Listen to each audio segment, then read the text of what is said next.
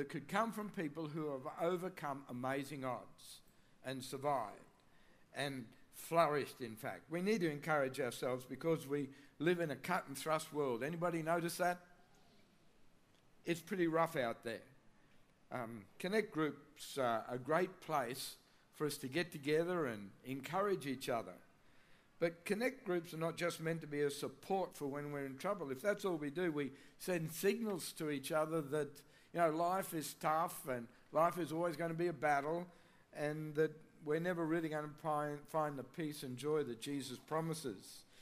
Connect groups are meant to be far more than that. They, they're meant to be places where we can also share these great stories about overcoming and pour courage into each other by sharing stories of triumph, stories of victory, stories of overcoming, getting over the top of some of the issues that we face in life. I love that AV because it was much more than a story about vision builders coming off. Uh, it was much more than a story about getting money into the bank. It was much more than that. It was the story of a man overcoming over a long period of time when there was so much opposition. So much opposition that he was so weary at one point he felt like giving up. He's a hero in my book, and he's a hero because he overcame the odds and saw a great victory. And I, I really want to press this point with you this morning. You are surrounded by heroes today. There are a bunch of people sitting in the seats all around you who have overcome, and others who are overcoming. And they're ordinary men and women, and that's one of the reasons we miss each other. I think sometimes we think an overcoming Christian is some kind of super Christian with a cape and able to do great and mighty things beyond our imagining. They're not, they're just ordinary men and women like you and me. The Bible is full of heroes who overcome. Ordinary men and women who rose up against all kinds of adversity and overcame the odds instead of being overwhelmed by the odds. You know, we live in a world that is hostile to anything about God. Anybody notice that? I, I don't think I have ever seen such hostility as I see at this present time in history. The hostility towards Christianity, hostility towards the church is just overwhelming. I believe the world is openly hostile to anything Christian. And as I've said on many occasions, it's more than just being anti God, it's anti theist. What do I mean by that? Well, I mean, the world not only doesn't believe in God, it doesn't want you to believe in God. That's kind of what's behind this, uh, this thrust at the moment to uh, bring down, dismantle the chaplains program into the high schools, into schools. See, what they're saying is we don't want our kids to be spoken to by a chaplain, and we don't want your kids to be spoken to by a chaplain. That's anti theism. The media is anti God. Social commentators are uh, uh, uh anti God. Educationists are anti God. Economists are anti God. Society as a whole seems to be anti God. Why am I going on about this? It's, I'm just trying to set up something which I think we're all aware of, but probably don't realize the consequences of. And that's the fact that we as Christians feel overwhelmed. We feel like we're on the losing side. We feel like we're going to lose the battle. We feel like everything is against us. And as a result, right at this particular moment in history, it seems to me that Christians everywhere are being overcome instead of overcoming. I think many Christians feel like this, and church leaders everywhere talk about this sense of being overwhelmed in their churches. I speak to Christians who seem dazed and overawed and speechless and stunned and even flabbergasted by some of the stuff that's going on. And I want to say, let's stop that rot today. Let's turn it around today. Isn't that a good idea? I think it is. Listen, Jesus is still Lord. He's still captain of our salvation. God is still on the throne the God of the universe is still sovereign. The church is going to win. The Lord of the church is going to win this battle. The church will overcome. No power in the universe can stop that happening. And we need to tell ourselves that. We need to believe that. Just look at the history of the church. It should never have survived the last 2,000 years. It should never have survived. But it did, and it will, and it is. In fact, for the first time since the first century, the church is growing faster than the population rate of the world. And you can Google that and check it out for yourself. I say the rot stops today. It's time for us to take back some ground. And today, we begin to overcome the world instead of being overcome by the world. You're surrounded by heroes of faith. They're all around you in this room. But I want to talk to you about someone from the Bible who has always been one of my standout heroes of the faith. Look at Numbers 13, verse 30. It says, Then Caleb silenced the people before Moses and said, We should go up. That gives us a great clue right from the very beginning. We should go up, he says, and take possession of the land, for we can certainly do it. Caleb, what a name. I wish I'd been called Caleb. Philip, lover of horses. I don't even own a horse, can't even ride a horse. But Caleb, what a name. Caleb was an overcomer. He was not overcome, he overcame. You know, the dictionary defines an overcomer as someone who gets the better of something. I love that. An overcomer gets the better of something. And that's what I want to be like. Someone who gets the better of things. Caleb got the better of things. The Bible definition is even better. I think it's got a more uh, eternal kind of ring to the definition. The, the Bible uh, definition goes like this An overcomer is someone who gets the victory over any circumstance in life. Caleb got the victory. I tell you what, this is going to be a good morning because we're going to turn some things around, turn some things in our lives, and even corporately, we have the potential to turn some things around. So, what turns us from being overwhelmed to being overcomers? I think it's a fairly important question to ask at the top end of this talk. Listen carefully. Overcoming turns us into overcomers. Overcoming turns us into overcomers. Some of you didn't get that. Keep listening. See, overcoming is a process. I think somewhere in our thinking as Christians, we think that, you know, this whole concept of being an overcomer is something that sort of happens like that. It's an instant thing. But overcoming, becoming an overcomer, is a process. You don't wake up one morning an overcomer without going through the process which turns you into an overcomer. It's a process of overcoming which we don't like that turns us from being overcome into an overcomer. If you've given up, if you're sitting there this morning thinking, well, I've already given up, well, then you have been overcome. But if you're still trying, if you're still swinging, you're overcoming. if you have given up, then start again today. Let me say that to you. Let me encourage you. If you feel like I've already given up, let me say this. Please hear me. Start again today. And that puts you straight away back in the game. Immediately, you're overcoming. You're no longer overcome, but you are in the process of becoming an overcomer. So the answer to the question is this it is the challenges of life that turns us into overcomers. Life. L I F E, life. You know what life stands for? Some people say it stands for looking instead for escape. And that's exactly what a lot of people are doing with life. They just want to get out. They want to find an easier way. People everywhere are looking for a way to escape the challenges of life, and that's being overcome You know, life, as I've already said, is a cut and thrust existence in the wider community. A former Prime Minister famously said, Life isn't meant to be easy. And you know what? I think Jesus actually agrees with him. In John 16 33, Jesus says, In this world you will have trouble. One of the greatest prophecies ever given. And everybody applauds it every time they hear it, right? In this world you will have trouble.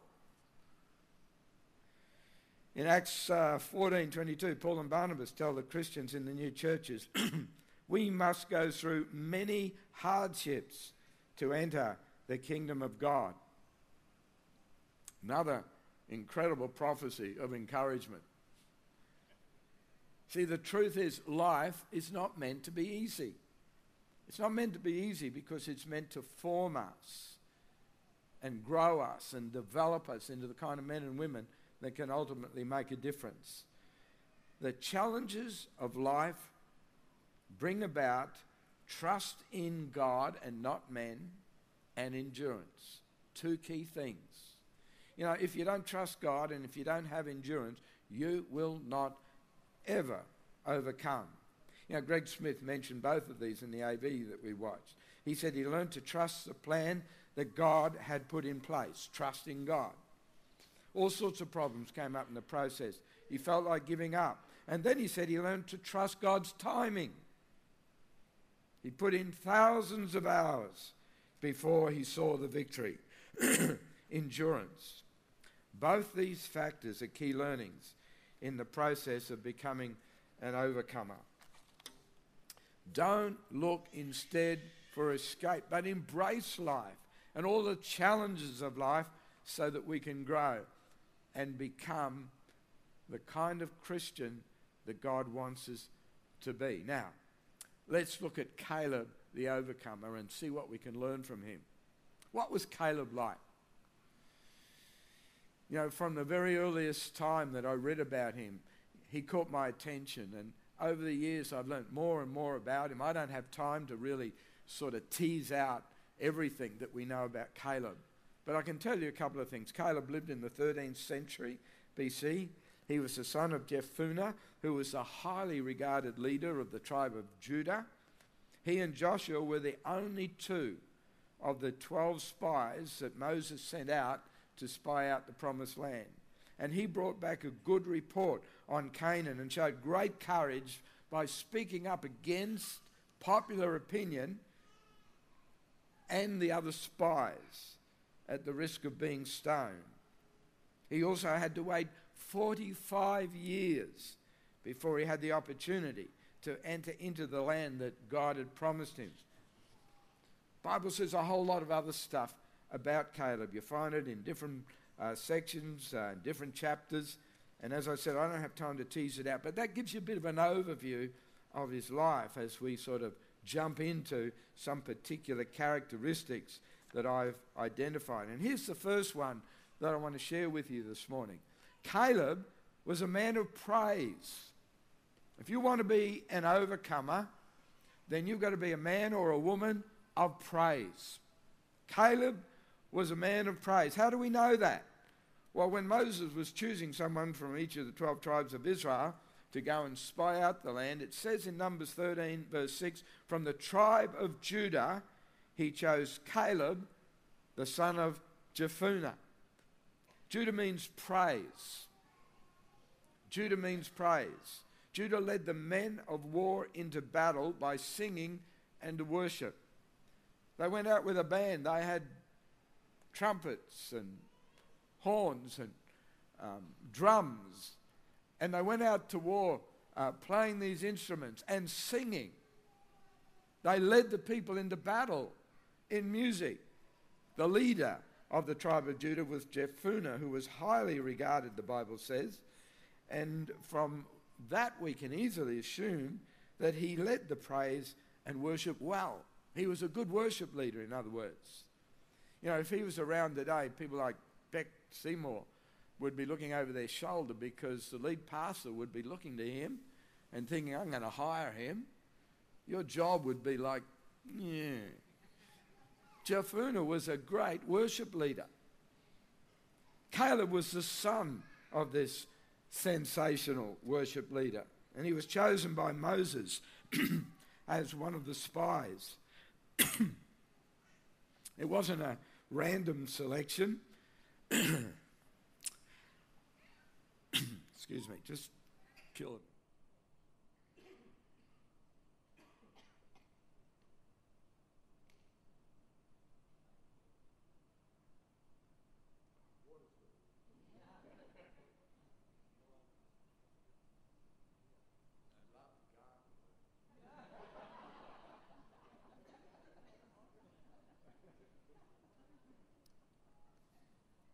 I want some hot water.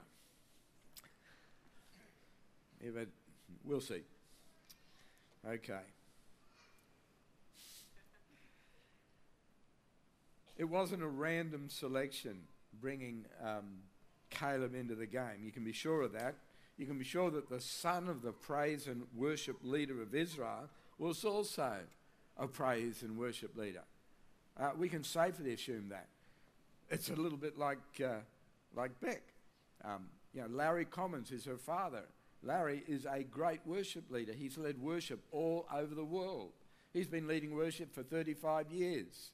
Uh, he's led worship in some of the great churches of the world. Willow Creek Community Church, before 30,000 people, he's led worship. Uh, he's leading worship all through Asia these days. And it's no wonder that his daughter has become a great worship leader.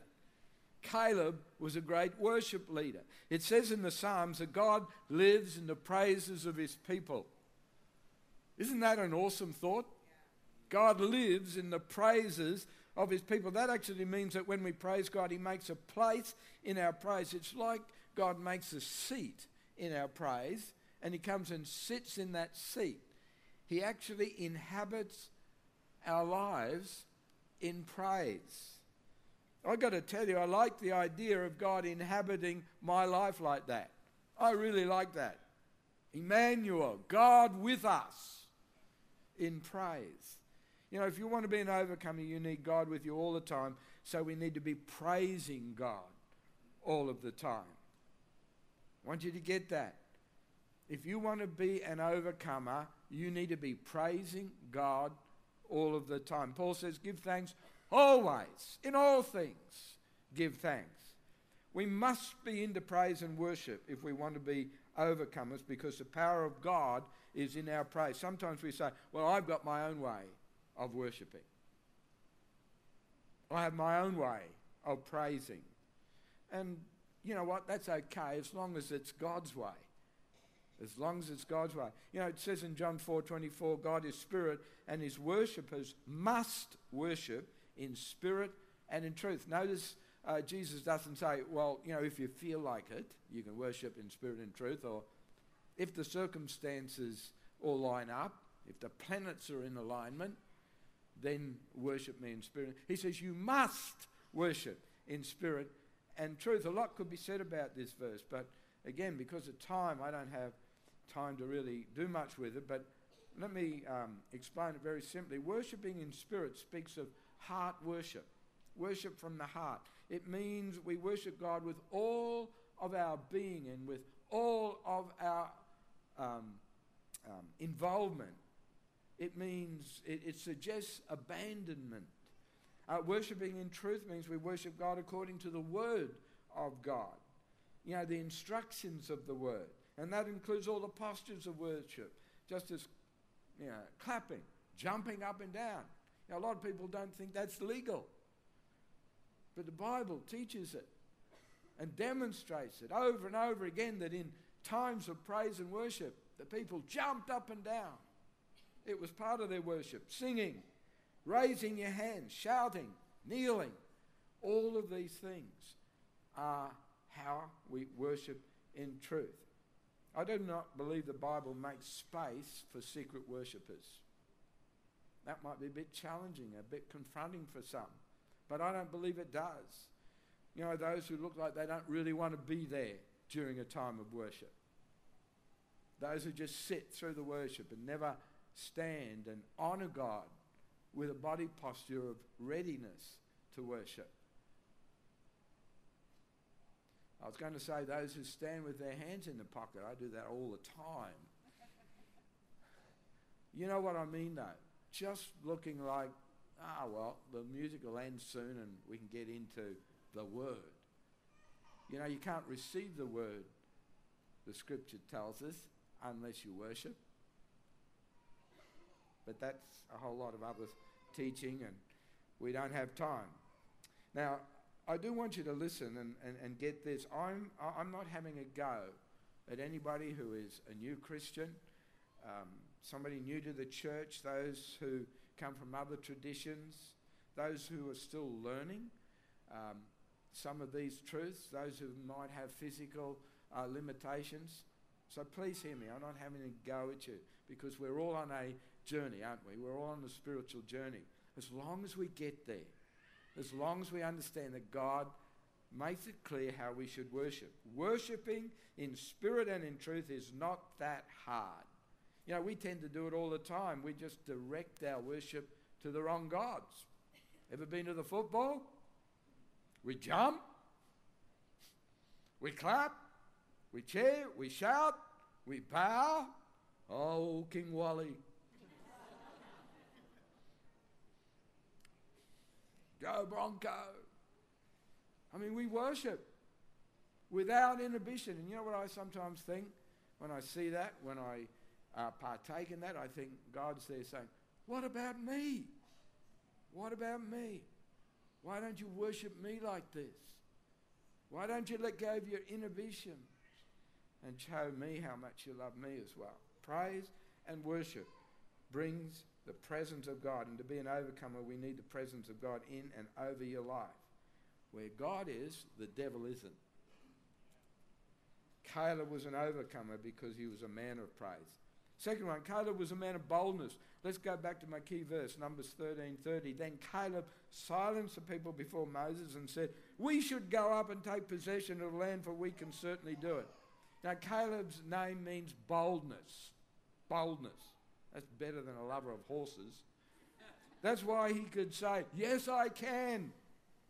Yes, I can. I can do it. We can do it. You know, Caleb stared down the ten spies who said, No, you can't. And he overcame their negative report with, Yes, I can. I like yes, we can people. I love being around yes, we can people. The lead pastor loves yes, we can people. Your leaders love yes, we can people. God loves yes, we can people. You know, the lead pastor is a, a big vision for Catalyst, and some people have said, well, we can't do that. We can't do that. It's too hard, and we're too busy with our own life, and society is against us, and, and people will push back at us if we try and reach out to them. And the financial challenges are too great. We'll never raise a couple of million dollars to build a new campus. Now, those kinds of people are not around much anymore. But many of you said, Yes, I can. Yes, I can. You said it's not too hard. We'll make time. God is for us and people want to respond to the good news of the gospel, we will give generously. And because of yes, we can people, people are being introduced to Christ, people are being baptized, and we did raise the funds for the tool that we need, a new campus. Praise God for yes, we can people. Praise God for people filled with boldness. The early church was a church which moved in God. The early church is described as a church filled with boldness. It says in Acts 4:31, after they were filled with the Holy Spirit, they spoke the word of God boldly. If ever there's a case for being baptized with the Holy Spirit, there it is. Boldness is released when we're filled with the Holy Spirit. Here's the creed of the bold, overcoming Christian Nothing is beyond my power and the strength of Him who makes me strong. Philippians 4:13 says, "I can do everything through him who gives me strength." So, are you facing challenges today? Many of us are. Be a Caleb today and say, "Yes, I can. Yes, I can." Rise up in the boldness that we have in Christ and take ground back from the one who wants to rob you of quality of life. Caleb was an overcomer because he was a man of boldness. But Caleb was also a man of vision. I love talking about vision. Numbers 14:7 says, Caleb was Joshua, said to the entire Israelite assembly, The land we passed through and explored is exceedingly good. You see, he saw what God wanted him to see. Caleb had a vision of what God saw in the land, he could see it. Others saw giants and were afraid and got overwhelmed and backed off. They were no, we can't people. But Caleb caught what God wanted him to catch. And when he caught it, he kept it. He didn't throw it back, he kept it. And he talked it up. And he told the others, yes, we can. In fact, he carried the vision of what God wanted him to see for the next 45 years. When you get a vision from God, when it lands in your spirit, you don't lose it easily. He was 40 when he caught the vision, he was 85 when he entered into the vision. I wonder if you're seeing what God wants you to see today. You look at your life today and you say, it's a mess. I've really mucked up big time. Well, just shut your eyes for a moment and see yourself as God sees you. God sees you with an amazing potential. And the challenge for you this morning is to see yourself as God sees you. Nobody is done. Nobody is finished. We can all rise up and be Caleb's. If you catch God's vision for your life, you will not let it go. You will hold on to it until you possess it. Proverbs 29:18 says, "Where there's no vision, the people die spiritually." A lot of folks say to me from time to time, "I just so, feel so spiritually dead." And my regular answer is, "What's God's vision for your life?" And they look at me kind of bit dumbstruck. You see, that's the problem. If you don't know what God's vision for your life is, then you're going to struggle spiritually. This is exactly what happened to Israel. And so for the next 40 years, they wandered in the wilderness. And you'll wander in the spiritual wilderness if you don't catch hold of God's vision. And let me give you a clue on this. What's God's vision for your life? I can tell you that God's vision for your life is in some way wrapped up in God's vision for the local church. Now, think about that. I'm not saying that that means you become uh, uh, part of the staff of Catalyst Church. Uh, I'm not suggesting you come into the vocational ministry, but the vision of the church, which essentially is reaching out, touching lives, that can be worked out through your business, through your career, whether you're a teacher, whether you're a farmer, whether you're in industry, whether, you're a butcher, even. God can use you. And you need to understand that your God's vision for your life is wrapped up in this vision as well. Caleb was an overcomer because he was a man of vision. But Caleb was also a man with a fighting spirit. I, I love this aspect of his character. Numbers uh, 14, verse 9 demonstrates it brilliantly. The people are rebelling yet again against God and his vision for them, and that usually means stoning. And in the midst of this, Caleb stares them down yet again and he says, Only do not uh, rebel against the Lord and do not be afraid of the people of the land because we will swallow them up. I love that. He's saying, don't, cu- don't duck for cover, we'll eat them for breakfast. That's what he's saying. I love that. Then he goes on to say, their protection is gone, but the Lord is with us. Don't be afraid of them. Wonder what you're facing today. Do you feel like you're being overcome by the challenges of life? It's time to stare them down. It's time to fight back. You know, sometimes it's good to fight just for the sake of fighting. You know, I love it. Years and years later, um, 45 years later, when um, Caleb is about to uh, take possession of his land, um, he says to Joshua, Remember what Moses said? He said, I could have this bit of land, and it's the land where the Anakites are and the Zamzummites. Zamzummites were sort of giant people. They had huge beds, the Bible tells us. You know, it would freak me out to sort of walk into somebody's house and see a bed that size. I'd leave very happily without ever meeting whoever slept in the bed. But, but, but Caleb, Caleb sees all this and he says, Give me my land. And he goes up and he fights. He's 85 years old. He fights. And you know what he does when he gets the land? He gives it away. He just wanted to fight. I love a fighting spirit. And some of us really need to sort of stir ourselves up. You know, draw a line in the sand, step up to out. I'm stirring myself up. I'm speaking German. Out. I mean, out, not oust. Let the fighting spirit rise up in you and push back hard. Caleb was an overcomer because he had a fighting spirit. I love this one too. Caleb was a man with a different spirit. Numbers 14 24 says, But because my servant Caleb has a different spirit and follows me wholeheartedly, I will bring him into the land he went up to, and his descendants will inherit it. What a testimony! what a testimony. Caleb did not have the same spirit as the others. He had a different spirit. I would love God to look over the room of heaven one day and say, ah, there, there's Mutzelberg. He's got a different spirit. I would love that. Caleb had a different spirit. Different spirit from what? Well, again, you know, we don't have time, but um, Israel had a spirit of unbelief. Uh, Israel had a spirit of rebellion against spiritual authority. Israel had a spirit of hardness of heart. They couldn't hear what God had to say to them. Israel was not fully committed to God. But Caleb was different.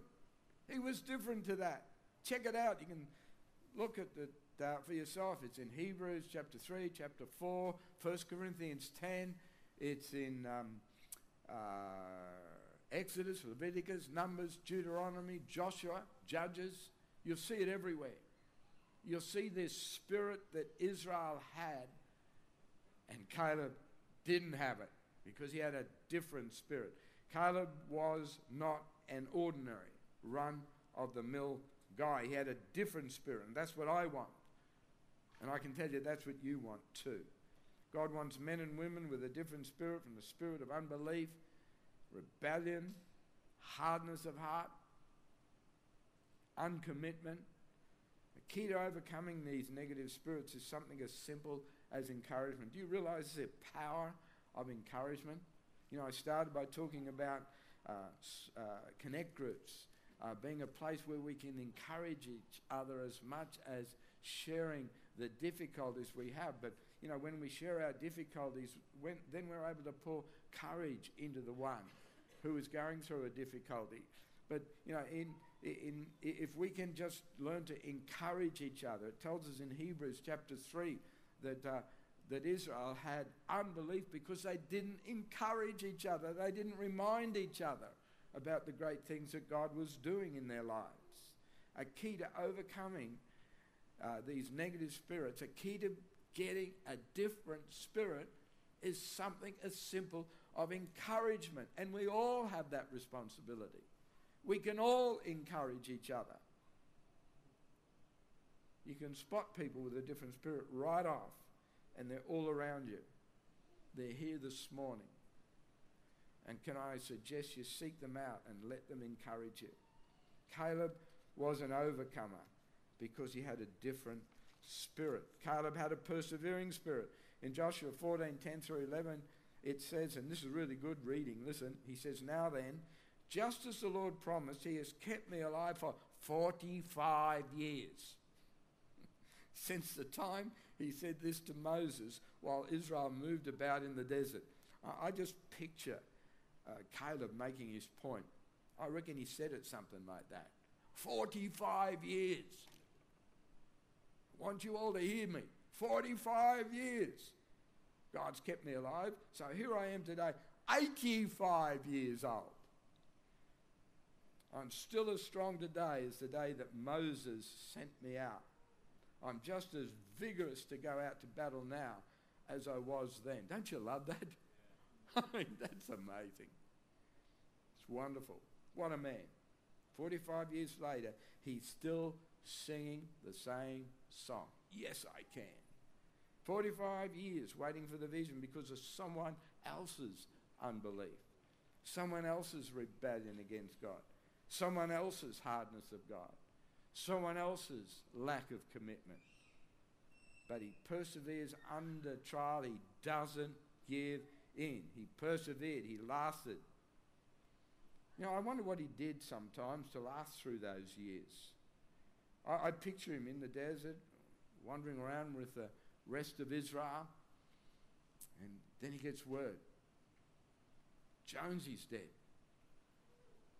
I reckon he might have gone into his tent, zipped it up, and sort of done a little dance. Hey, Jonesy's dead. Jonesy's dead. Only 200,000 more to go. Well, remember, you know, they had to all die off because they could enter into the promised land because of their unbelief. So, kill them, Lord, kill them. I don't know. Maybe I would have. That's why I'm not Caleb, I guess. But he had a vision and he waited for his day to possess it. And he knew that day was coming.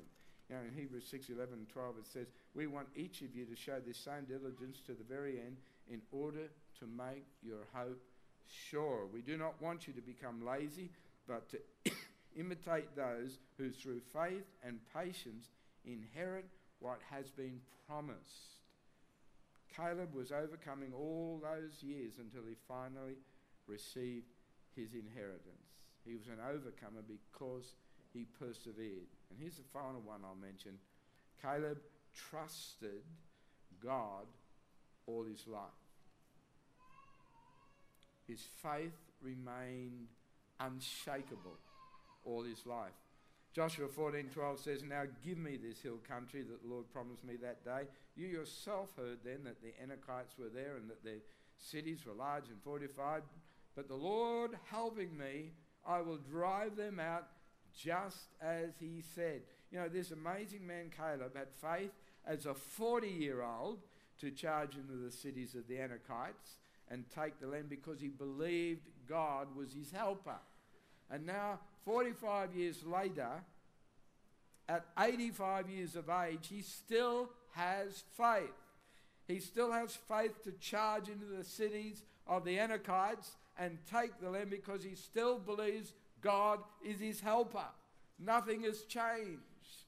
His faith over all those years has remained constant through all the trials and challenges of life. He still trusts God. His faith is in God. It's not for things, it's in God. God is the source of our life, church. He's the giver of every good thing. He's still the creator God of the universe, unchanging in his love and his grace towards us. You know, while men may change, God remains unchanging in his love towards us. The same yesterday, today, and forever. And that's why you can trust him all of your lives. You know, I've been a Christ follower for about 60 years. I cannot remember a single day of my life where I doubted God and his ability to reach into my life and love me. And I have been through a whole lot of stuff as well. Sometimes people say, yeah, but you haven't been through what I've been through. You know, when I sit down and think about it, there's not much that I haven't been through that you haven't been through. I believe all of my life that God is a hope and a future for me. And this room is filled with people like that. And again, I encourage you to look around and seek them out. People have lived many years walking with God, and as a result, they're overcoming. Coming. Caleb was an overcomer because he trusted God all of his life. Now, here's a closing thought. Overcoming Christians bring about peace in our community. It says in Joshua 14, verse 15, then the land had rest from war. I thought about that verse when I saw it this week. I thought, how can that apply to us in our churches? And I started to think, you know, what would a church look like that was filled with overcoming Christians? People who hadn't given up, people who were pushing back, people who were wanting to reclaim land. What would our churches look like? I've been thinking about this. I believe they would be churches where there were where we would know the rest and peace of God.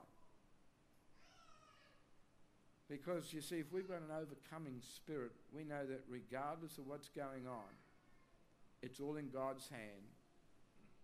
And He's going to win, He's going to fight for us. We are going to overcome. The church will go on, and it will be victorious. And that we can live victorious lives because of it. It kind of takes the pressure off. We can find rest. Doesn't matter how bad we are, doesn't matter how much we've messed up our lives, just knowing, just knowing that if we push back, we start to fight back, just knowing that we become big, overcoming Christians by doing that puts us in a place where we can find rest and peace. And I think that's a pretty good place to be. So, Father, this morning, I pray in Jesus' name that everyone in this room will be challenged today to think again about their position in Christ. Well, it's so easy for us to feel total failures. It's so easy for us to feel as though we've been overcome, we've lost the battle, and that God has written us off. Lord, I ask that that lie that comes straight out of the pit of hell will be killed off today. And that you will, by your Spirit, speak to our hearts and tell us that we can have the same spirit that Caleb had. We can have an overcoming spirit. Lord, I thank you for the testimony of men and women around this room this morning who have lasted through many years, through all kinds of circumstances. I just pray, oh God, that you'll bless them and encourage them and cause them to be a shining light to those of us who need some encouragement. Lord, I pray that you would even stir their hearts to seek out those who they would sense need some encouragement so that they can minister life to them. But we thank you right now for the life of your Holy Spirit, that powerful investment of your Spirit into our life that brings change. And I pray that each one of us can receive that now. And I pray this in Jesus' name. Amen. Amen. Well, we're going to break for coffee, I think unless um, you're coming back. Uh, we're going to break for coffee. Um, if you would like some prayer, some encouragement, uh, I'll be here. Others will be here. Other pastors will be here. And we'd love to pray with you and encourage you. Um, we can be overcomers. We can turn the tide today. So let's go out there and do it. God bless you.